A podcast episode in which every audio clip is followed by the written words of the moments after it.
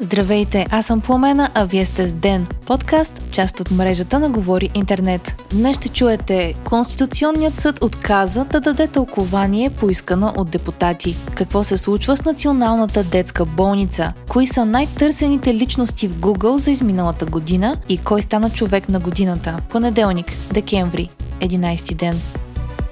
В съвместно изявление пред медиите, лидерите на Продължаваме промяната и ГЕРБ, Кирил Петков и Бойко Борисов коментираха намеренията си относно Лукойл. Припомняме, че миналата седмица Лукойл обяви, че може да продаде активите си в България. Чуйте какво каза Кирил Петков. Взехме решение да има пълна прозрачност по темата за потенциален купувач, а, понеже е стратегически обект а, за България, няма да има възможност тази сделка да бъде финализирана без одобрението на Народното събрание. Така целият български народ ще се запознае с потенциалния купувач, ако има такъв, ще се вземе абсолютно прозрачно решение и ще избегнем всякакви спекулации. Стана ясно и, че е взето решение България да се откаже от таксата за пренос на руски газ. Припомняме, че октомври месец бе въведена такса от 20 лева на мегаватт час за пренос на газ през България. До този момент обаче няма постъпления от нея. Унгария и Сърбия се възпротивиха на действията на българското правителство. Таксата предизвика и разногласия в така наречената сглобка. По думи на Петков, законът ще бъде променен отново, за да се отложи влизането в сила на таксата. Той заяви, че България ще следва общият европейски подход и за въвеждането на таксата трябва да се работи с Европейската комисия. Според лидера на ГЕРБ, премахването на таксата е свързано с приемането на България в Шенген.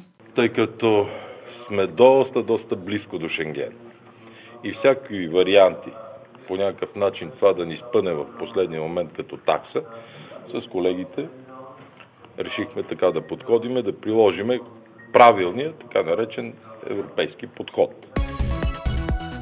Конституционният съд отклони искането на депутати от Възраждане и има такъв народ за даване на задължително тълкуване на разпоредба от основният закон. Тя е свързана с необходимото мнозинство за приемане на изменения и допълнения в Конституцията. Това стана ясно от съобщение, публикувано в сайта на съда. Народните представители попитаха съда дали е задължително наличие на мнозинство от 3 четвърти от всички депутати за всяко от трите гласувания за приемане на закон за изменение или допълнение на Конституцията, както и дали липсата на този кворум, за което и да е било от трите гласувания, препраща към задължително ново разглеждане на всяко от тях. Решението на Конституционният съд да не се произнесе по въпросите на депутатите е взето единодушно в присъствието на всички 10 съдии. В мотивацията си магистратите подчертават, че искането за тълкуване е отправено при действащ процес на разглеждане на предложения за изменение и допълнение на Конституцията. Те допълват, че Конституционният съд не е овластен да се намесва в процеса на приемане на актове на Народното събрание. Според съдиите, исканото тълкуване от депутатите може да доведе именно до това както и да постави под въпрос баланса между фундамента на демократичният конституционен ред и актуалното измерение на конституционно установените ценности. Баланс, от който зависи една устойчива демокрация, пише съдът. ГЕРБ прави големи промени в Софийското си ръководство, съобщи формацията във Фейсбук.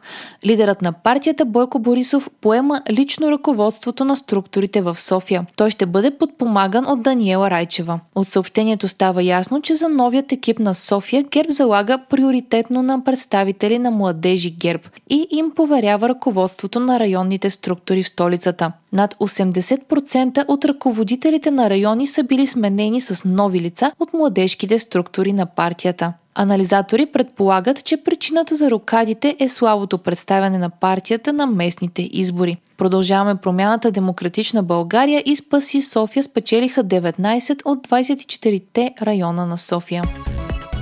Строежът на Националната детска болница ще се забави минимум с година, стана ясно от съобщение на Здравното министерство. Обществената поръчка за детската болница трябваше да бъде обявена до март 2024 година. Проектът е обявен като приоритетен в управленската програма на кабинета.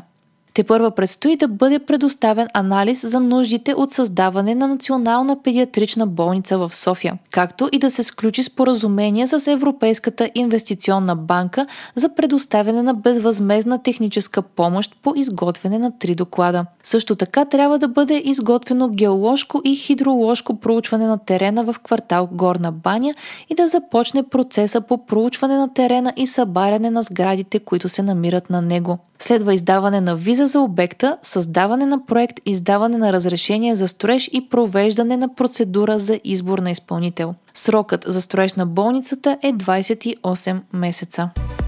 Ваня Григорова е най-търсената личност в Google на български за 2023 година. Достигналата до балотаж на местните избори в София е следвана от Мария Габриел, вице-премьер и министър на външните работи. На трето място се нарежда новия кмет на столицата Васил Терзиев. В топ 5 са също и шахматистката Норгил Салимова, както и завърналия се от Дубай бизнесмен Васил Бошков. На глобално ниво темите, които са вълнували потребителите на Google през изминалата година са войната в Израел и Газа, подводницата Титаник и земетресението в Турция. Най-търсените филми са Опенхаймер и Барби. Тейлър Свифт е личността на годината на списание Time. Според изданието, американската поп-изпълнителка се е превърнала в главният герой на света, който е оказал най-голямо влияние върху събитията през годината. Класацията на Time съществува от 1927 година и в нея са били хора като Адолф Хитлер, Йосиф Сталин, Владимир Путин, Марк Зукърбърг, Илон Мъск, Уинстън Чърчил.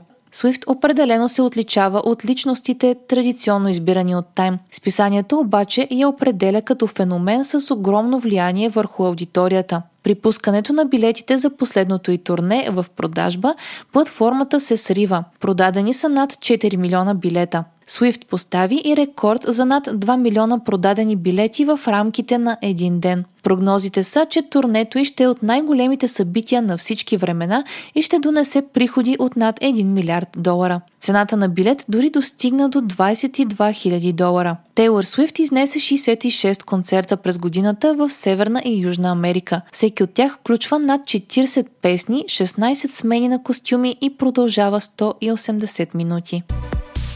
Рис е дума на годината на Oxford University Press.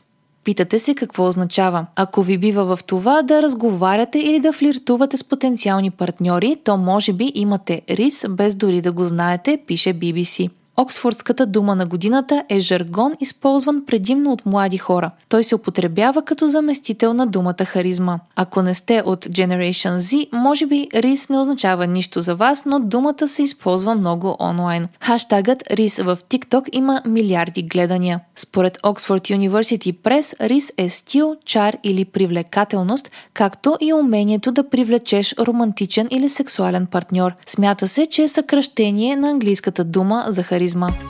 Вие слушахте подкаста Ден, част от мрежата на Говори Интернет. Епизода подготвих аз, Пламена Крумова Петкова, а аудиомонтажа направи Антон Велев. Абонирайте се за Ден в Spotify, Apple iTunes или някое от другите подкаст приложения, които използвате.